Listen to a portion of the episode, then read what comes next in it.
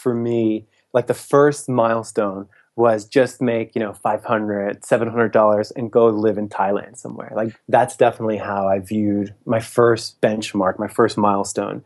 And it's funny because i didn't actually end up getting to thailand but i ended up moving back in with my parents Hey, podcast listener, even if you are alone in your entrepreneurial journey, know that today, right now in your earbuds, you are joined by thousands of entrepreneurs from all around the globe seeking to grow better, more profitable location independent businesses. If you'd like to learn more about what we do and download our entire back catalog, check out tropicalmba.com.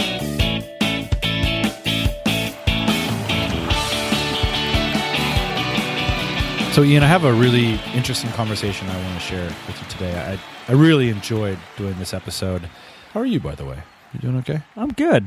I know who this is about. It's about Michael Erickson. Oh man, you're revealing it so early.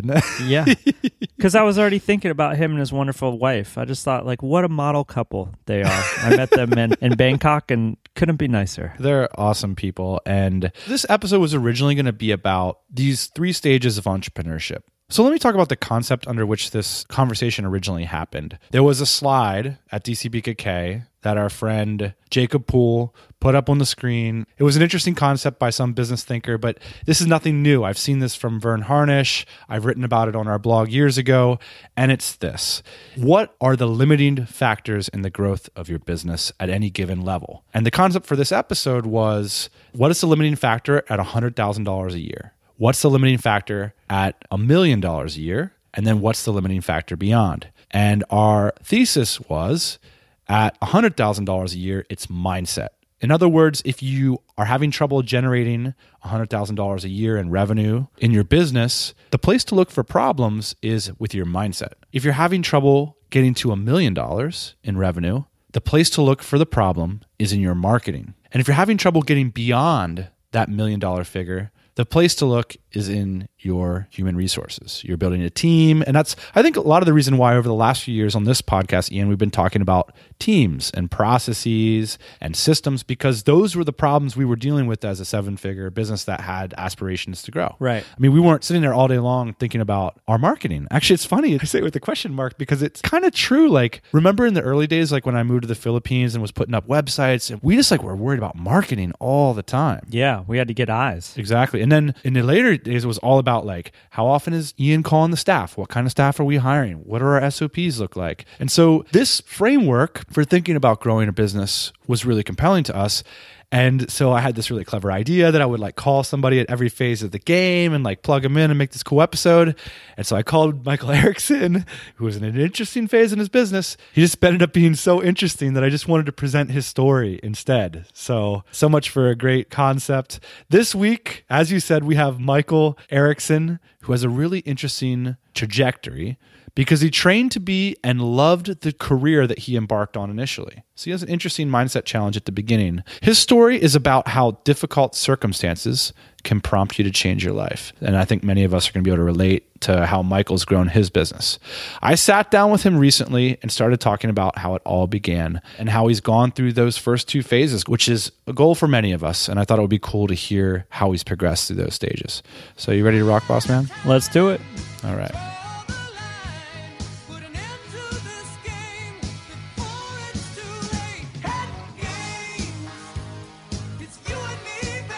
I graduated college with a degree in science education and a degree in biology. And for three years out of college, I was a high school biology teacher. So for a long time, I thought business was kind of a dirty word. Little did I know that, you know, there is no sort of, I had the idea of job security kind of shattered for me because as much as I loved teaching, and as much as I thought I did a great job, I was laid off because I was the first one in. I was the first one to go, and budget cuts came in. How do you feel when you're laid off? Like, are you like, oh, cool, finally I can go for my entrepreneurial passion? Or are you like freaking out? I'm freaking out. I was sort of panicking, and, and luckily at the time, I was with my girlfriend, who's now wife, and she sort of said, like, hey, you know, you didn't agree with the way that you were treated. Why don't you build an organization where you can feel good about how people are treated? And went online, typed in how to make money online, and it was a long, grueling process until I finally built something that was useful and provided value to real people. One of the theses of this episode is that to get to $100,000 in revenue, like if you're not there yet, that it's probably something to do with your mindset. So, are there things now that you can identify that you needed to change in your mindset going from a teacher to a business owner that enabled you to get past that level?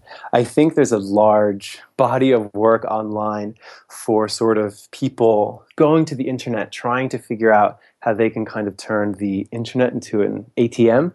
And it wasn't until I sort of stopped reading so many blog posts and then I started reading actual business books, you know, Good to Great, you know, Personal MBA. Those kind of books helped me realize, hey, stop trying to turn the internet into an ATM machine and just build a business, build something that people need, build something that people want and then provide value to them. It's simple. Talk me through like the first money that you made online, for example, or the first money that you made from your business. Yeah, so with that same ethos of finding people and then basically solving a problem for them, I was grinding out on job boards like Elance and Odesk, now Upwork. And what a perfect place to find people in need of something. And at first, I was sort of doing everything. I was doing SEO, I was doing WordPress design, I was doing design, I was doing paid ads.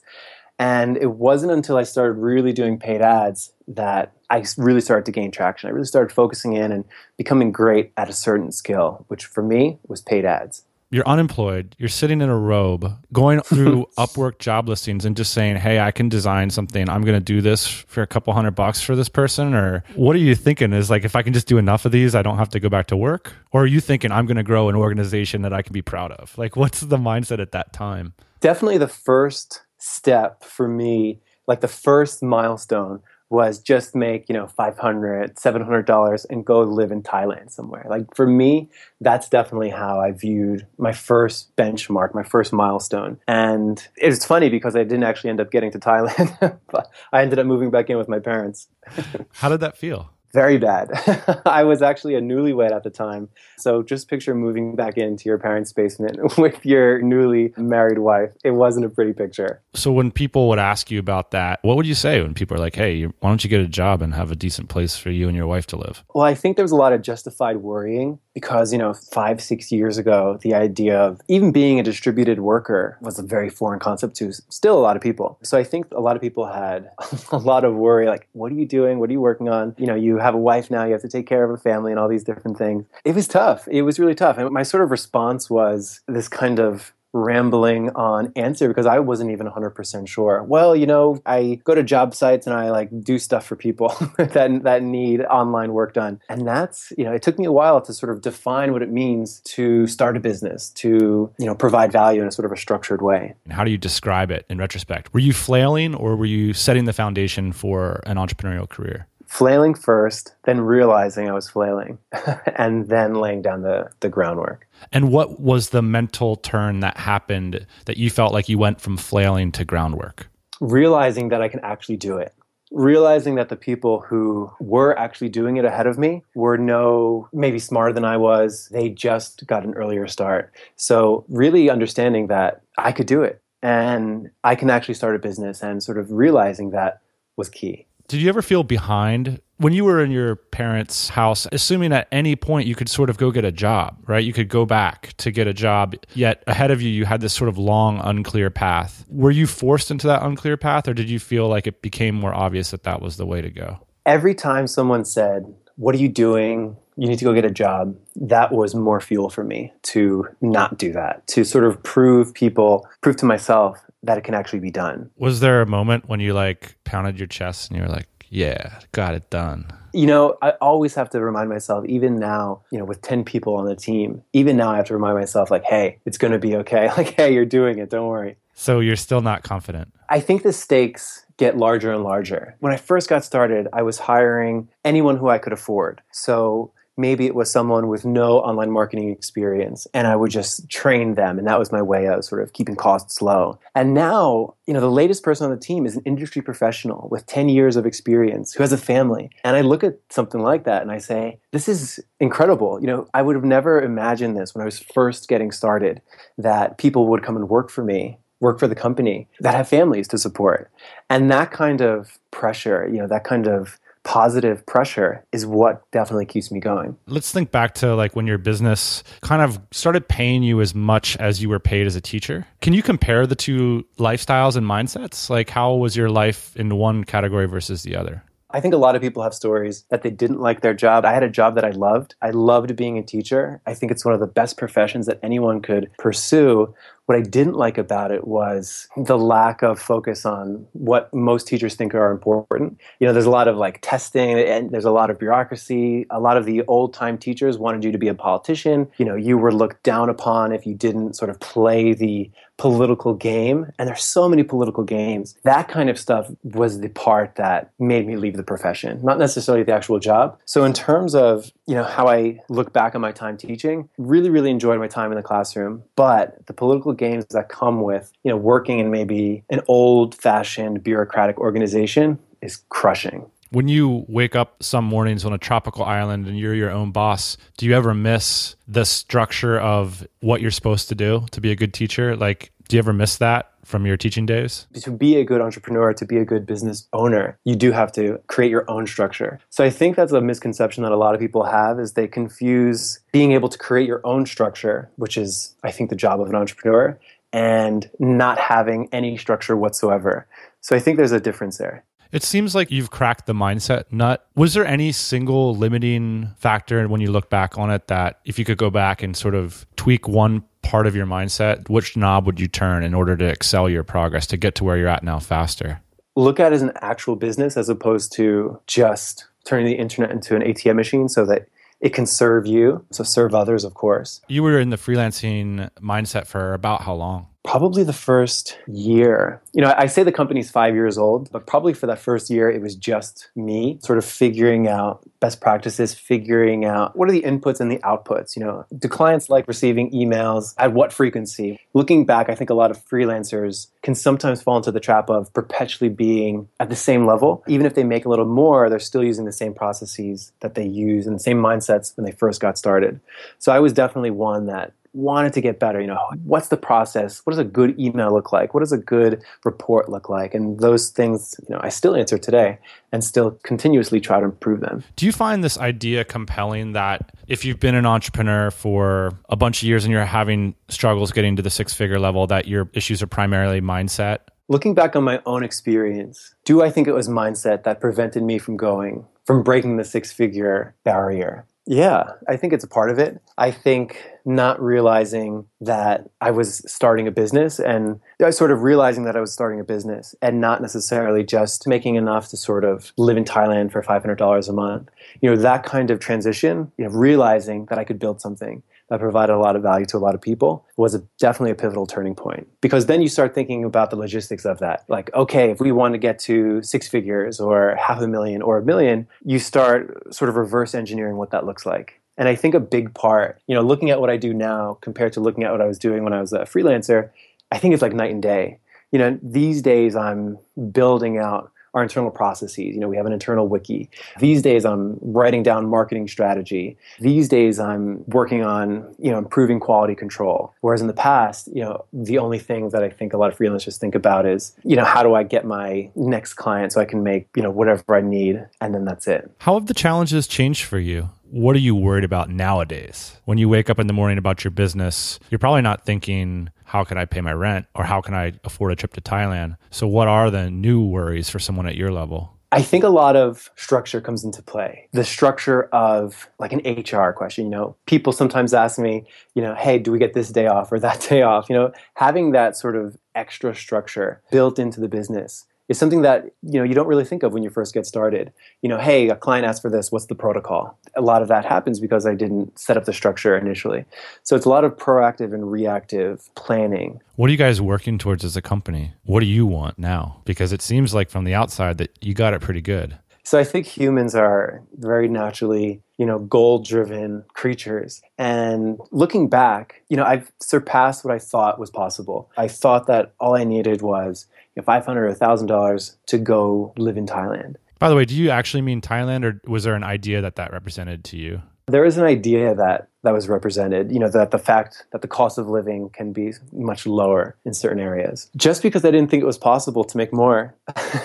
you know, it, it's that kind of mental limiting factor, you know, sort of kicking you, saying, hey, all you need is just this. Like, that's all you need to do. But then you start to realize, hey, wait a second, I can do a little bit more. Like, I can do a little bit better. Now, what's your new Thailand? Yeah, right. What's the next goal? You know, I was sitting at lunch one time, just in Thailand, just this last October, and someone asked me that. Like, they said, hey, you know, if I've heard of you, you I heard that you do good work. I heard that good things. What's next? And I told them, I want to be the best paid traffic company there is. I want to be five times better than anyone else. And they kind of said, oh, haha, that's funny. And it almost reminded me of when I first got started and I told people that all I want to do is make $1,000 and live somewhere cheap in the world. So I think there's this kind of maybe limiting factor that goes around that you know talking about success can sometimes be kind of like taboo. You know i do want to be the best. You know i do want to grow and be known for that. I don't know should i be ashamed of that? I don't know I think it sounds nice.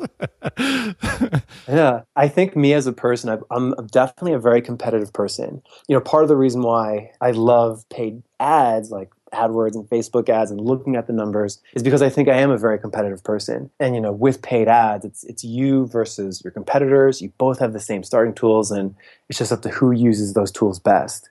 So I think I've always been sort of fueled by that. When you look back at the path you could have taken as a teacher, you know, what's your emotion like about where you're currently at in your life? You know, do you feel lucky or relieved that you made the move, or are you just like, it's pretty much a lateral thing? I'm just, you know, more in control of my financial destiny? I heard someone say one time everyone needs a competitive advantage. And I would say that my competitive advantage were some of the things that I learned and that I loved doing when I was a teacher. So helping people. It's like and I want to help more people. Like that's a great sort of reason to grow, not necessarily I want to make more money. You know, helping people in a particular way that makes them feel good, makes them feel important. Like that's a teaching skill. And that's definitely carried over with me to what I do now. So in terms of emotion, I love what I do. If I could beam you back to teacher Michael, and you had a Michael Michael teacher conference, what would you advise to him?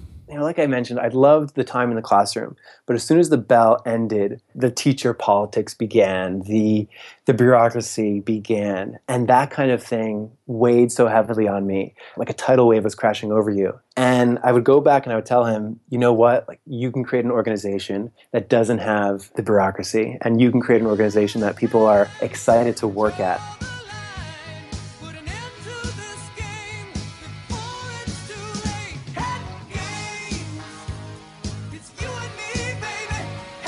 Maybe the concept worked out a little bit better than I thought because I don't think it's any surprise that the conversation sort of ended on HR issues because, you know, Michael initially talked about, I think a lot of us have that dream of like, I just want to be independent of the political BS you know? And so it's a lot of that mindset issue of like, well, how do I go to work for myself? You know, when a lot of us get in entrepreneurship, it's like productivity tips and like, how do I get most out of my work and how do I charge people more money? And like, these are mindset things. And then it's like, how do I grow a brand and how do I get people to buy stuff? These are marketing things. And now Michael, you know, as an experienced entrepreneur, is starting to ask himself, like, how do I make a great workplace? Yeah, full circle, really. What struck you about the conversation? The full circleness of it, I guess, right? I mean, how do you create an interesting workplace? It's less about solving the problems that you thought were problems in the beginning of your business. So now he's solving or he's trying to solve HR problems and hiring issues. And, you know, at one point during the interview, he said, you know, I just hire anybody that came through the front door. Now I'm hiring people with experience. What's most striking to me, I guess, about these businesses and the evolution of them is how much they change and how different the issues are that you spend time working on as an entrepreneur at the beginning of the business business and at the kind of middle point or end point of the business. You know, Michael is running a business that focuses on PPC, but he probably doesn't spend that much time actually focusing on paid traffic. You know, he spends a lot of his time focused on hiring. So it's interesting because the things that get us into the business aren't necessarily the things that we end up working on as owners.